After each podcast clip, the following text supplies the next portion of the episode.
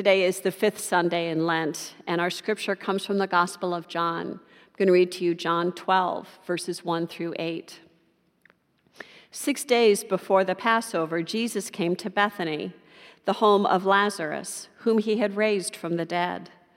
There they gave a dinner for him. Martha served, and Lazarus was one of those at table with him. Mary took a pound of costly perfume made of pure nard anointed Jesus' feet, and wiped them with her hair. The house was filled with the fragrance of her present of the perfume. But Judas Iscariot, one of the disciples, the one who was about to betray him, said, Why was this perfume not sold for 300 denarii and the money given to the poor?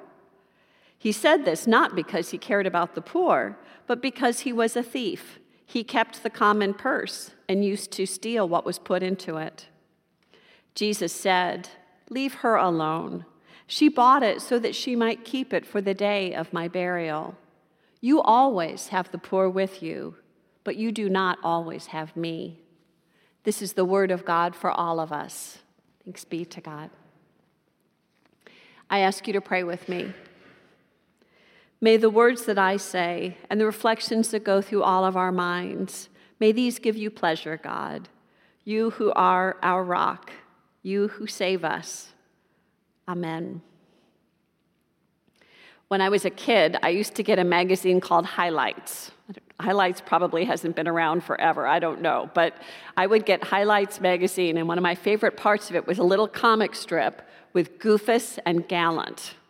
Goofus and Gallant. They were little training on how to act and how not to act. As you can imagine, Goofus is the kid who gets everything wrong, and Gallant is the kid who gets everything right. So you would see Goofus would play out in the mud, then he'd run into the house with his muddy shoes. Gallant would play out in the mud, but then he would either wipe his shoes really well or he'd take his shoes off and then wear his socks into the house. Goofus the one, was the one who said, Mom, I need more milk. And Gallant was the one who said, Mother, may I please have more milk?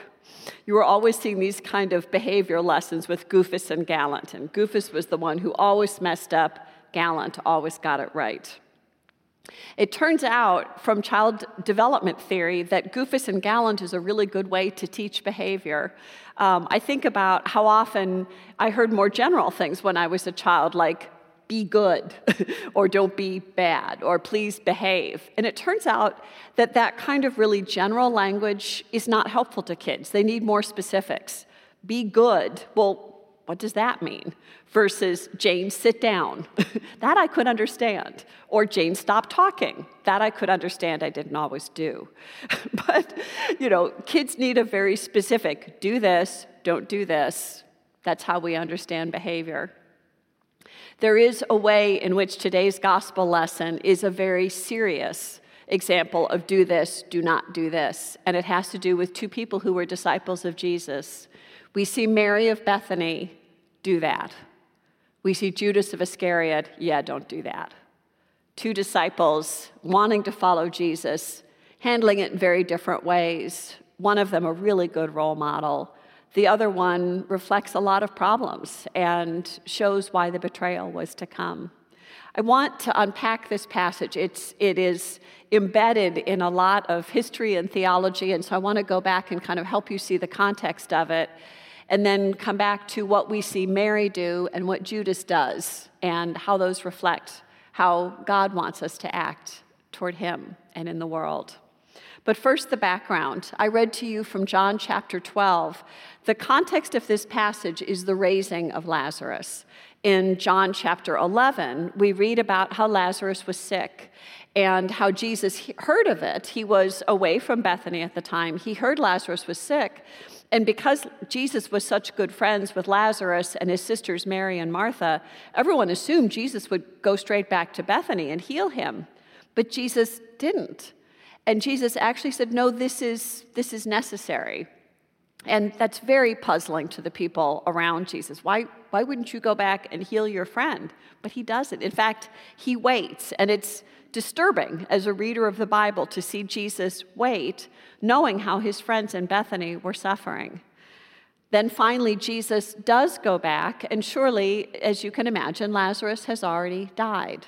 And Martha, kind of always the leader, you know, runs out and greets him, Lord, if you'd not, if you'd been here, my brother wouldn't have died. And Jesus feels Martha's suffering and grieves with her. And then Mary also comes out and grieves with Jesus. And Jesus announces that he's going to go raise Lazarus from the dead. And he people warn him Jesus, he's, he's been dead four days. It, it's going to smell. There's going to be a stench. You don't want to go in there. And Jesus said, Oh, no, I'm, I'm going to go in. And he goes in, he calls Lazarus to get up, and then he commands the people around him, Now unbind him and let him go. And Lazarus is raised from the dead. In the Gospel of John, this raising of Lazarus is actually the trigger event to people wanting to crucify Jesus. The, so many of the people in the Judean countryside come to believe that Jesus is the Messiah, that the religious authorities decide we've got to get this guy, we've got to arrest him and get him out of here. And so it's as if there is a bounty on Jesus' head, and Jesus goes into hiding. And you read at the end of chapter 11 that he's in Ephraim, he's not in Bethany, he's not in Jerusalem. And people are speculating, you know, the Passover's coming. Do do you think Will Jesus go to Passover? Of course, he's going to go to Passover. He won't go to Passover. There's a bounty on his head. And so there's all this debate, and that's the tension that happens right before this passage. So Lazarus has been raised from the dead, and now we're at a dinner party. Jesus loved dinner parties. If you read the Gospels, Jesus is continually at various dinner parties. This time, once again, he's at the home of Mary, Martha, and Lazarus. And here's Martha carrying out her usual, she's a server, she's a worker bee, and there she is serving everyone there, true to her form of discipleship. Lazarus is there and he's, he's sitting at the table, he's going to eat. Lazarus is doing great. And then Mary sees Jesus at the table, is so grateful for the raising of her brother, and she loves Jesus so deeply. She takes some nard, very, very costly ointment. It was, it was actually imported into Judea from the area of the Himalayas. Very, very expensive. And she anoints Jesus' feet with it, and, and she wipes his feet with her hair. It's a very tender, a very intimate moment. She is so grateful for what Jesus has done for her family. And she also knows that Jesus' raising Lazarus will lead to his death. This little story in John is this powerful kind of transition story of things that are getting better and things that are getting worse. And Lazarus has been raised, and now they're out to get Jesus. And there was a stench because Lazarus had been buried for four days. And now, what do we see? We see a reversal of the stench. The perfume is so beautiful, the whole house is scented with it. The stench of death has been overcome by the sweetness of dedication to Jesus. And, and Mary wipes Jesus' feet with her hair. And this is a kind of foreshadowing of what will happen in John 13, where Jesus washes the disciples' feet. So there, there's, there's a lot of foreshadowing going on in this passage, preparation that just as Mary had wiped Jesus' feet with her hair, so would Jesus wash the disciples' feet and wipe their feet with a towel. The stench is overcome. The resurrection is going to lead to a crucifixion. More foot washing to come in this beautiful moment of devotion. But we all know that's not the end of the story. Mary has this moment of devotion, and how does Judas react? Judas is horrid. Judas criticizes her. She has poured out her love and her very exp- expensive ointment on her Lord, on Jesus. And Judas says, You could have sold that for 300 denarii and given the money to the poor. He does not see the beauty of what she has done. In fact, he criticizes it and he attacks it. Judas pretends he's the person who cares about the poor. How, why would you waste that expensive ointment when the poor people could have been helped? You get this sense of Judas beating up Mary for her act of devotion, and Judas trying to jockey for power. See, Jesus, look at me. I would have cared for the poor more. What does Jesus do as he deals with this moment of unexpected rivalry between his d- disciples? Jesus says to Judas, Leave her alone. She has bought that for my burial. You will always have the poor with you, but you will not always have me. In the centuries since this gospel was written, people have struggled over how to interpret this line about you will always have the poor with you. And some people have been puzzled by it. Is, is Jesus dismissing ministry for the poor? Is it a decision between worshiping Jesus or caring for the poor? That's not it at all. It's the opposite. What Jesus is saying is if you're one of my disciples, if you're one of my followers, you will always have the poor with you. Following Jesus means caring for the poor. They go part and parcel. So you will always have the poor with you.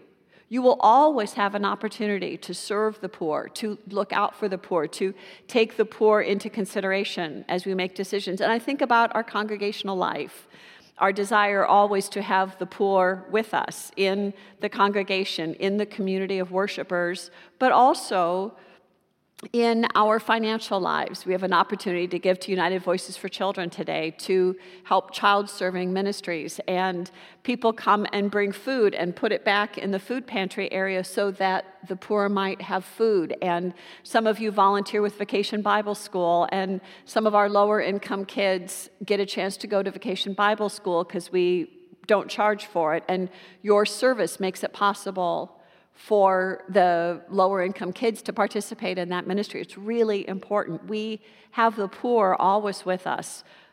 Being devoted to Jesus doesn't in any way dismiss having the poor with you, it is integral to following Jesus. But Mary was recognizing the one who was before her, Jesus who was before her. She was recognizing that Jesus was coming to the end of his earthly ministry. She knew Jesus had raised her brother and he was going to die, and Jesus himself was going to die. She could sense what was coming and she anointed him out of gratitude. And whether she knew for sure or not, she sensed his need for that anointing, which would become the anointing for his bar- burial. She acted out of a kind of extravagant love, a depth of gratitude and devotion to what Jesus needed, not what other people might think was the right thing to do as a disciple. What do we do about this Judas? Judas, one of the 12 disciples, he must have had skills with money. He was put in charge of the common purse. And yet we know that although he had access to the common purse, he wasn't honest. And the Gospel of John tells us that he stole from that purse we learned that Judas didn't actually carry all, carry all that much for the poor. He just wanted it sold so he could get his hands on the money. Judas is a very flawed, very broken person that we know in just five days will be the one who will betray Jesus to the religious authorities. Judas jockeying for power, uh, putting down Mary when she offers an act of devotion and love this Judas will fall away from Jesus in a terrible way to the suffering of the world, but also to his suffering. It is a really tragic juxtaposition to see Mary's devotion and Judas's inability to see the beauty that it was right before him, instead, falling into put downs and jockeying and rivalry that will ultimately lead to Jesus' betrayal, that will lead to Judas's own death. And meanwhile, Mary is our witness for love and devotion and how we are called to be as a disciple, to put Jesus first in our lives, to reflect upon our gratitude and think about ways to show that gratitude with extravagant love. But we need those reminders.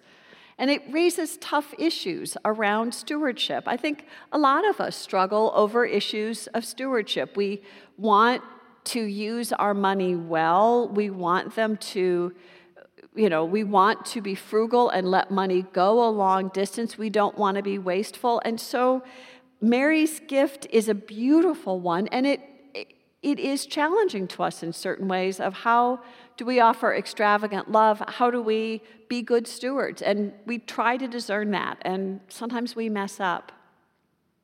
A number of years ago, I had the chance to go to the Church of the Resurrection Leadership Institute. That's United Methodist Church just outside Kansas City, led by Reverend Adam Hamilton. And he told a story about his and his wife LaVon's uh, efforts at teaching stewardship to their children. They were just about to go on, or they were leaving on a vacation. They were going to do a driving trip and go to some of the national parks.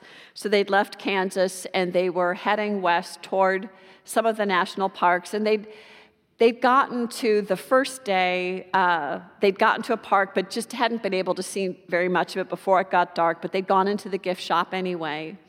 LaVon and Adam had a practice of giving each of the children an amount of money, let's say $25.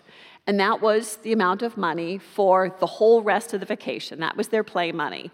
And I remember my mom used to do that with me. And I remember being a kid with my $5 and looking in the, you know, the five and dime store. And what should I get? And, you know, the whole trip I'd be kind of thinking about how should I spend my money and savoring it because you knew you only had this amount of money. Well, Adam and LaVon were practicing a similar thing with their girls. And so here they were in the gift shop the girls knew, you've got $25, that's it. And so one of the girls was kind of looking at a variety of different things, but it was the first night. She wasn't taking it too seriously. They hadn't even really seen the park. But his other daughter immediately saw a hat. She really liked that hat. Dad, do you like this hat? Well, sure, honey, I like that hat, but you know, it, it's a lot of money. Well, but but do you like it? Well, yes, honey, I like it, but you know, this is the first day, you've got a whole week left. Do you really, you know, do you really want to spend the money on one thing? And so they kept kind of looking around at different things and they're checking out. And she keeps, you know, Dad, Dad, what about this hat? Yes, honey, I see the hat. Well, do you like it? Yes, honey, I like it. It doesn't matter if I like it. it it's your money. What do you want to to do with it. And, and so he and LaVon are both getting kind of irritated like, here it's the first night. Is she really going to buy a hat for the park they haven't even visited yet? And so they, you know, everyone checks out, they leave the store, and sure enough, his daughter has bought this hat. And she looks at him and she says, Daddy, do you like this hat? And he's feeling kind of irritated about this. He says, Yes, honey, I do it. She says, Good, happy birthday. She took her whole money for their week long vacation and spent it on a hat for her daddy. Extravagant love. That is our calling. Amen.